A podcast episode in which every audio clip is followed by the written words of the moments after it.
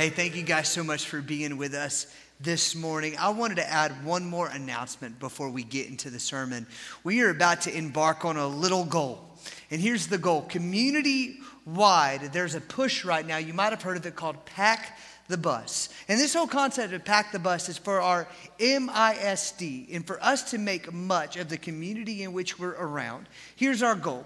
Our goal as a community of churches, also other different community groups in this area, is to pull together and do everything we can to see if we can come up with all of the school supplies that every student in M I S D elementary school will need for this next year. And so our goal is to try to collect funds. Other churches are collecting um, actual items. Like First Baptist is probably going to do like all of the crayons for all of the grades. And the diff- they're going to all claim different things. They're going to have their church members bring in those items. I want to make this easier for everybody. Also, I want to see if we can make our funds go a little bit further. Here's my goal.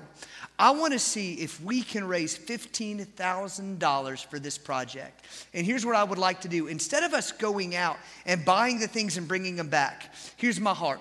If you will donate the money, we have a yellow school bus out there because literally we are going to pack school buses with school supplies. So on the first day of school, these kids can walk in and every kid from every single background can get a book bag full of school supplies. But here's my heart. Instead of us bringing in the supplies, if we will donate the money, that way it's tax exempt and our church can buy it in bulk. Our funds can go so much further rather than you guys bringing in things. Also, they need things like seven thousand boxes of tissue paper. Let me go ahead and tell you. I don't want to store seven thousand boxes of tissue paper. And so I'd much rather go ahead as a church, us get that money and then order it so that every school in M I S D can have exactly what they need. Y'all, when we sat down with the leadership at M I S D as a church, we asked them, what can we do to make a difference in our community? And this idea was born. This is an Emmanuel idea. And in turn, it's so big, we invited every other church, every different community group to come to together, but Emmanuel is the flagship. And so listen, I've written a check that my tush can't cash on my own, and I need your help. And so please pray about that. We will do a love offering. In your bulletin, it says June, but we're not traveling back in time. It's July. And so we're going to do that. I believe July seventh and the fourteenth. We'll take two love offerings on those days to help raise supplies for all of those students who could desperately use the help. Well, anyway, let's pray and let's jump into the sermon. Lord, we thank you so much for the opportunity we have to call Emmanuel home. We thank you that there's visitors in the room. We thank you we have people of all different walks of life and backgrounds here, Lord. I pray that we can all unite over your word today. In your name we pray. Amen. Over the last few weeks, we've been talking about different prophets, and today we're looking at the prophet Jeremiah. Last week, we talked about the prophet Isaiah. The week before, we talked about Elijah, and we talked about Jonah. Now, when we talk about Jeremiah, let me go ahead and get a couple things straight with you today, just to be honest with you. We're going to talk about Jeremiah chapter one. And since I've been your pastor here, let me tell you that you guys have been so encouraging. And one of the most encouraging phrases I hear is how you felt like the sermon was, was speaking directly to you. Some of you guys were very appreciative, and some of you guys were a little not so nice about it. I'm just kidding. Here's what I mean, though. See, we often talk about how the sermons can step on our toes or challenge us. We feel like, man, it is really speaking to us personally. I love that. Once again, God's postal service, G P S. I don't write the mail, just deliver it. But let me go ahead and tell you this. Today, I feel like I'm reading, and this past week, I feel like I was writing my own mail. This is one of the nearest and dearest chapters in Scripture to me. And if you were to go into my office, you'll see it taped right to the side of my desk.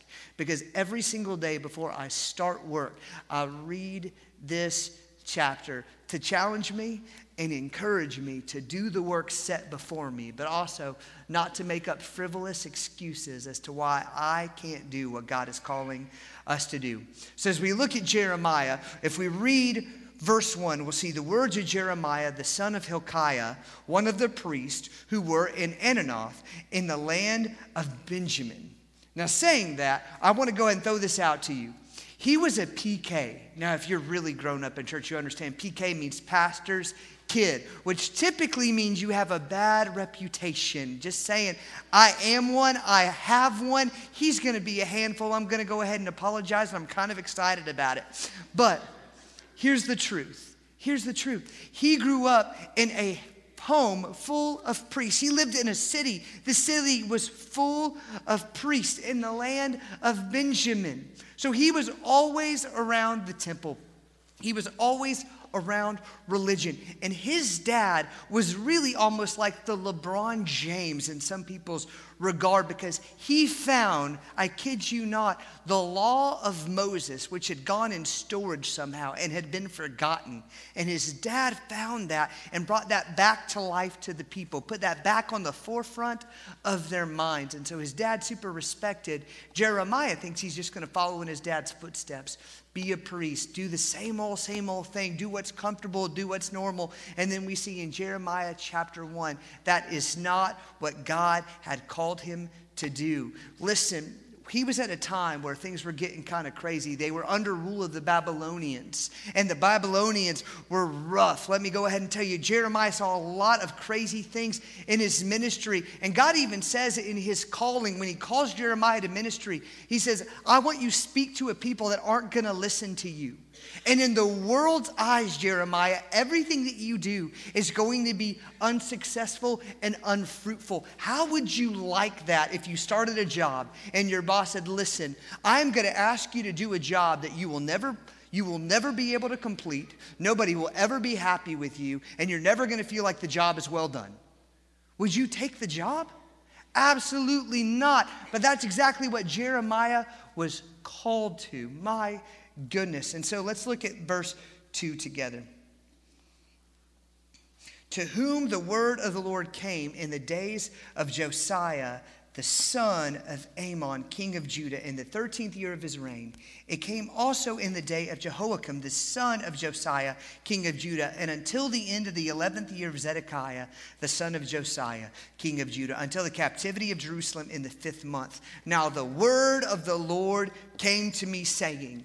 Now there was a whole lot of random words in there I completely mispronounced, but you just got to fake it till you make it. And in the beginning and in the end is the meat of that. Now the word of the Lord came in the days of Josiah. That was verse two. Verse four, now the word of the Lord came to me, saying.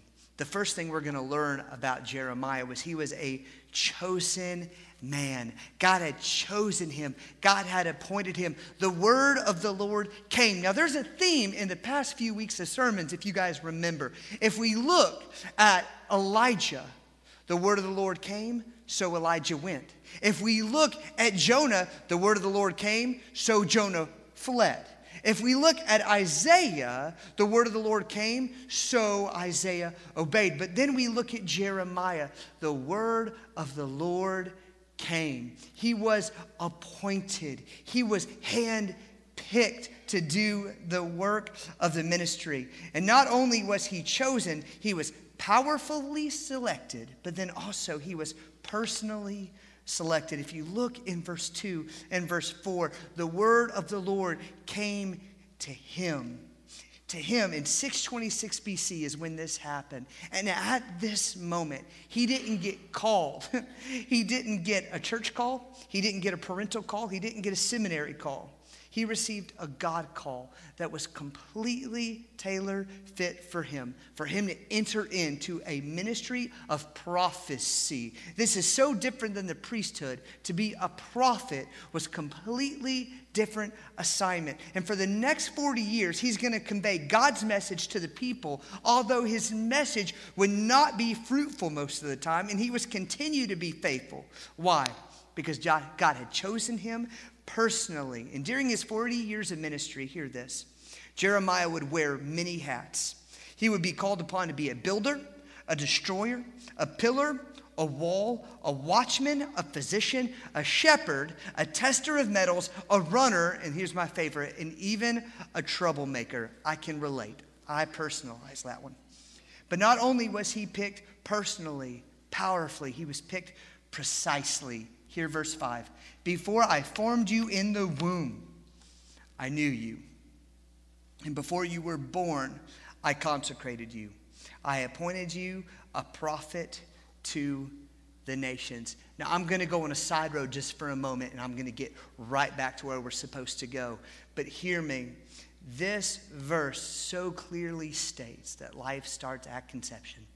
So clearly states it to me. Before I formed you in the womb, before you were even formed in the womb, I knew you. But the word formed, my goodness, it's so intimate there. I created you. I knit you together. I had plans for you. I say that. That's not the goal of this text as a whole to prove that life starts at conception. But that verse itself, let me go ahead and tell you, my goodness, you can't deny it.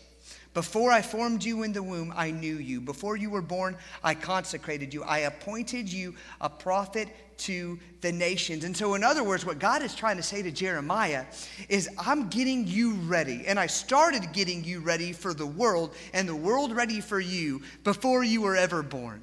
I think we always, we always miscalculate, we always misunderstand all the things that God is doing to make obedience on your part possible, to make obedience on your part easier, in order to pave the way for you to be fruitful in His eyes, not necessarily in man's eyes. And that's what God was doing in the heart and in the life of Jeremiah, but not just in the heart and life of Jeremiah, but also the nations. I appointed you a prophet to the nations. I'm getting you prepared.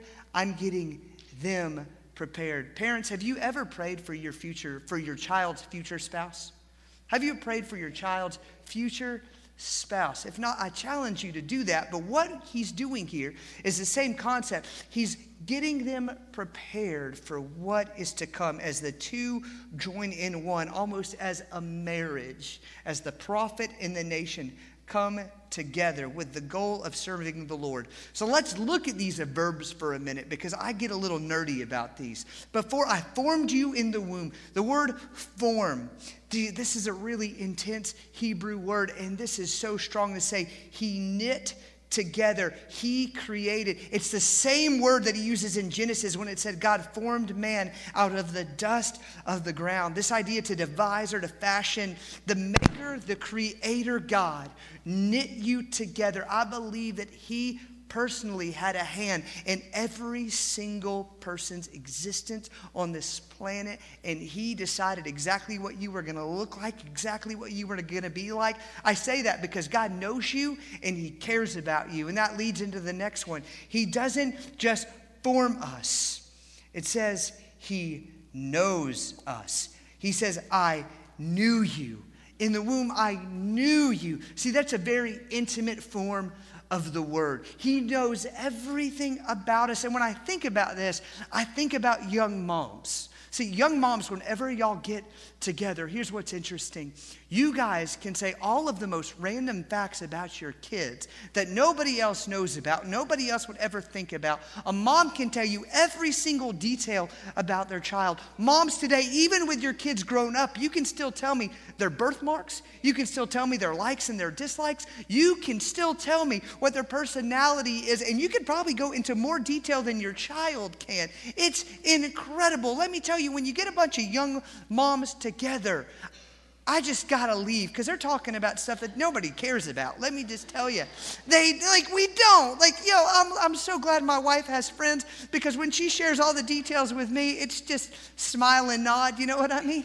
Like, it is difficult because it's stuff that I just typically don't get excited about, is how long he ate for or how much he weighed today. But my goodness, we're measuring down to the ounce every day. Mom's obsessed. Like, let me tell you, y'all are intense. But here's what I here's why I'm saying it. And baby, by the way, this is all for a purpose. Anyway, I say all that to make a really good Jesus point.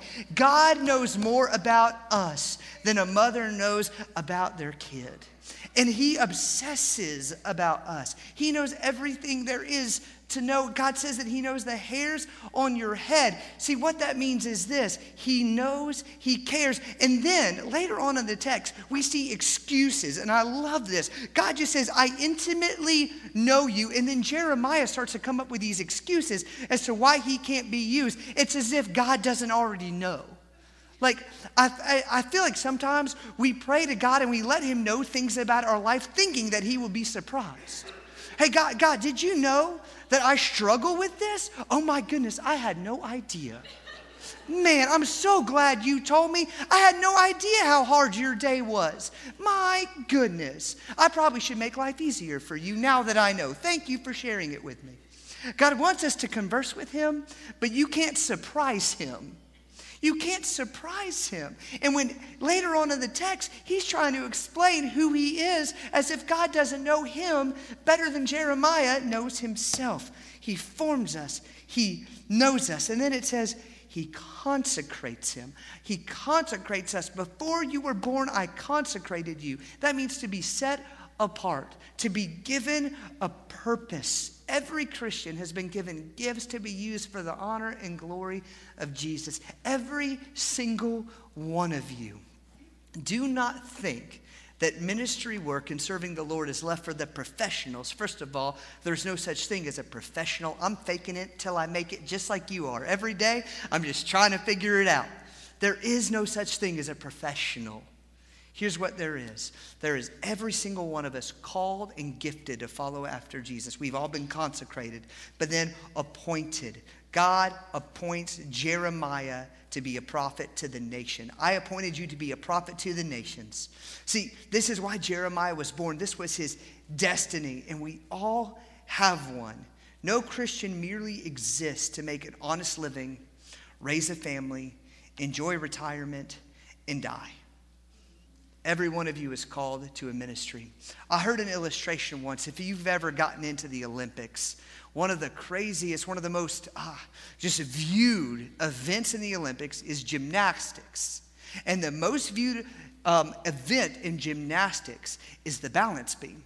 And we love to see these ladies get on this balance beam, and they do crazy, insane things, don't they? They start on one end. Here's the rule of the balance beam. You have to mount on one end, dismount on the other.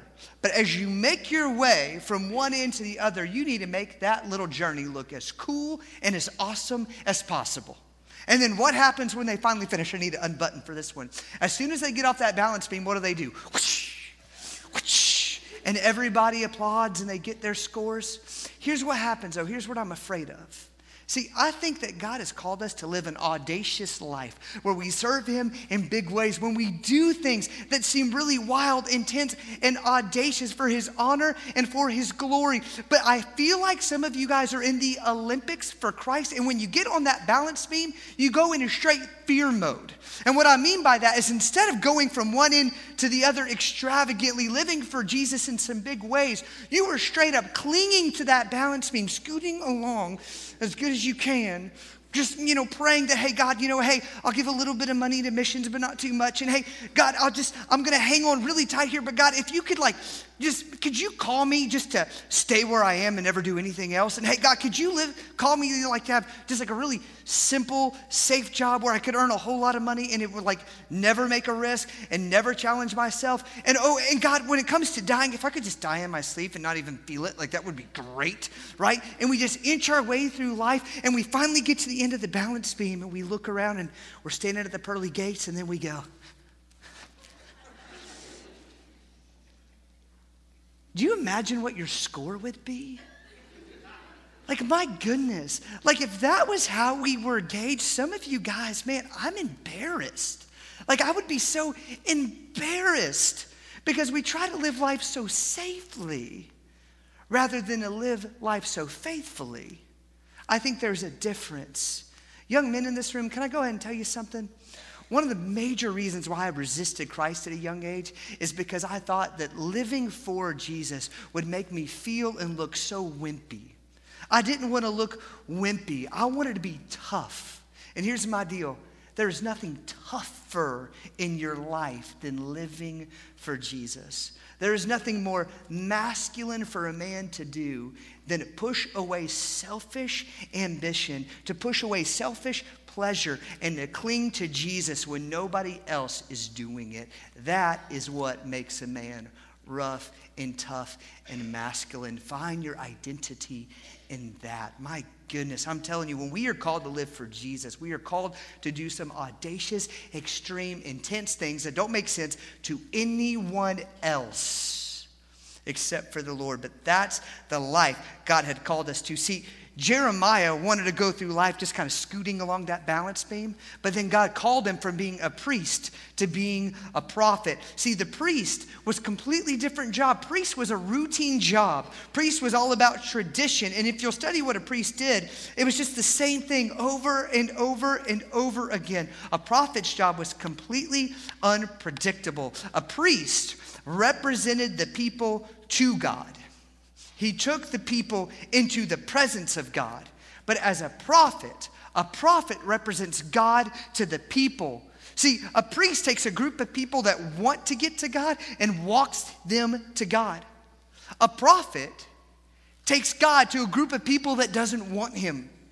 It's almost like going from discipleship to evangelism. And the concept here is he is being called. Hey, when you're a priest, here, here's the cool thing about being a pastor. No one's in this room that didn't want to be here.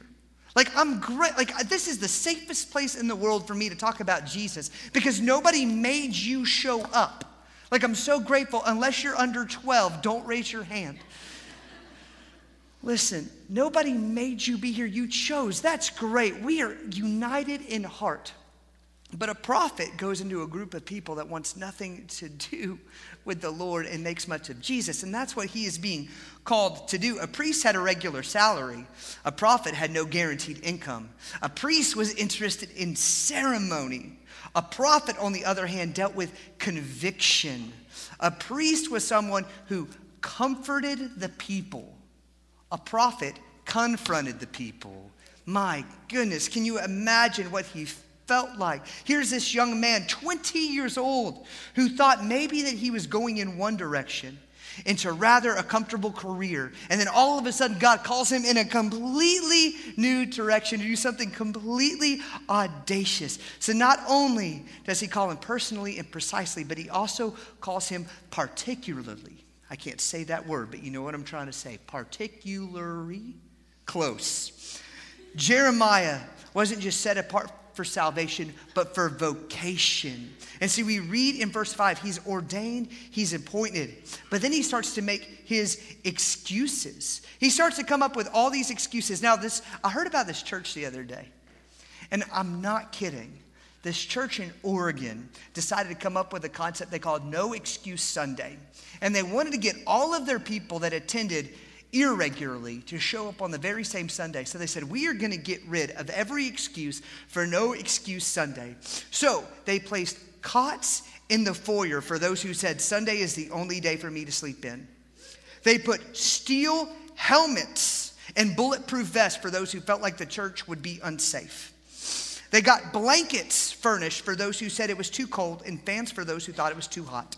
There were hearing aids for those who said the pastor spoke too softly, and earplugs for those who said this pastor spoke too loudly. Scorecards for those who wanted to keep track of all of the hypocrites present.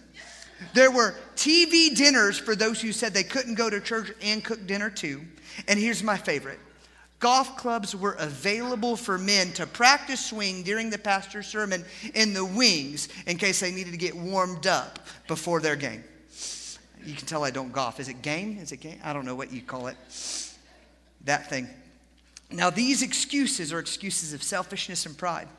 But Jeremiah's were truly excuses that were a little different. They were excuses of insecurity. And when we look at Jeremiah's excuses, I don't think his excuses were completely petty. I think he's really letting his heart open up and saying that he's concerned. He doesn't feel equipped. And so he talks about his inability, verse six. Then I said, "O Lord God, behold, I do not know how to speak, for I am only a youth." I don't know how to speak.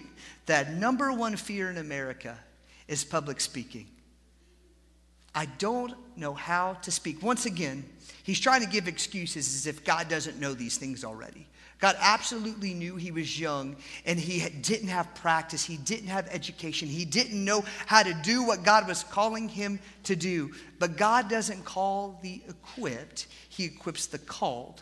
And sometimes we have to get ready on the journey. See, we have to get ready on the journey. See, I've, I used to travel full time.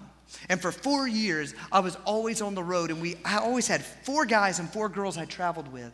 And here's what used to drive me crazy. My girls would always make us late. until finally they would learn that if they could get ready on the way, life would be better for everybody. If they could do their makeup on the way, we could still start to get where we're going while they were getting prepared. And I think that's what God's calling us to do sometimes. God says, you don't feel equipped and you don't feel prepared, but the equipping will come with every step in which you take. When you start moving, I start equipping. I'm not going to equip the lazy man who sits on his bum and just complains about how horrible life is. But I will equip the person that decides to get up and starts to move in my direction. The closer you get to my will, the more equipped you feel. My goodness, I think that's what we're called to do. And to hear me, some of you have been waiting to do the will of God because you don't feel the equipping of God. You will feel the equipping once you begin to move towards the will. I believe once we start moving, that's when we start to feel the empowerment of the Holy Spirit. When we start working within the Holy Spirit, He doesn't equip the called, He calls the equipped. Y'all, I remember one time I was struggling with my calling. I didn't feel like I should be a pastor because I didn't feel equipped. And a buddy of mine told me this. He said, Sean, God doesn't call the equipped, He equips the called. And here's the thing. I think God does want you to be a preacher, because if you ever had a good sermon, everybody would know it's from the Lord because you're a dork. I appreciated that. You guys didn't have to laugh so loud either. You should have looked a little shocked. That would have made me feel better. But here's the truth. The truth is that that's exactly how every one of us can feel. But the equipping comes when we start to move. I don't know how to speak. I am only a youth. He brings up his immaturity. It's funny because young people always want to deny the fact that age is a problem until they can use it as a way to get themselves out of trouble. But also, it's also something you bring up when you get really insecure. Guys, can I go ahead and tell you? I knew that when we were calling in a pastor that would be thirty, it was a little unnerving for everybody. I was fully confident that God was going to equip me to do it. But then there have been days where God's called me to do hard stuff here, difficult stuff here, uncomfortable stuff here. And I sat there in my quiet time in my prayer closet going, God, I'm too young for this. What are you doing? I don't want to deal with this right now. I don't feel prepared. I don't feel equipped. I don't feel like I'm educated enough. I don't feel like I'm experienced enough. And that's why this sits on the edge of my desk every single day. Because verse seven, but the Lord said to me, do not say I'm only a youth, for to all to whom I send you, you will go. And whatever I command you, you will speak.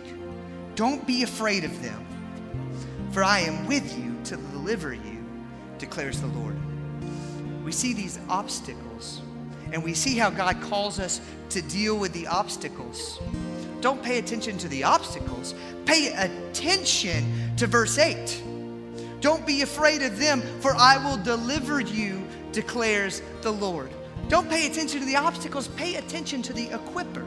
Pay attention to the Savior that's leading you in the direction towards His will. That's exactly what we need to keep our eyes on, not on the problem. We keep our eyes on the solution. Don't say I'm only a youth, for to all whom I send you, you will go. And then we see how He starts to equip in verse nine. Then the Lord put out His hand and touched my mouth. And the Lord said to me, I have put my words in your mouth. Verse ten, see, I have set you this day over the nations and over kingdoms, to pluck up and to break down, to destroy and overthrow, to build and to plant. He had a big charge, and there wasn't going to be success in the world's eyes, only in God's eyes. And that's who He was called to impress. And when you see this text, He says, I have set you over and I have put your words in my mouth. You want to know why we can serve faithfully? Because it's not about you being smart. It's not about you being talented. It's, it's not about you knowing what to do. It's all about you representing the Savior that called you to the place in which you're going to serve. Listen, in a moment, I'm going to open up the altar. Listen, if you need to talk about baptism, salvation, joining the church, whatever, I'm here. But also, would you take a moment to assess where you are on that balance beam in life and assess the posture in which you're making your way from one end to the other? Let's pray. Lord, we thank you for the opportunity we have to be together. God, I pray that you will help us to be bold. You will help us to have faith. You'll help us to trust. You'll help us to recognize that there's nothing about us that you don't know. You formed us, you knitted us to complete your purposes for our lives. So I pray we will find confidence in your equipping. We love you. In your name we pray.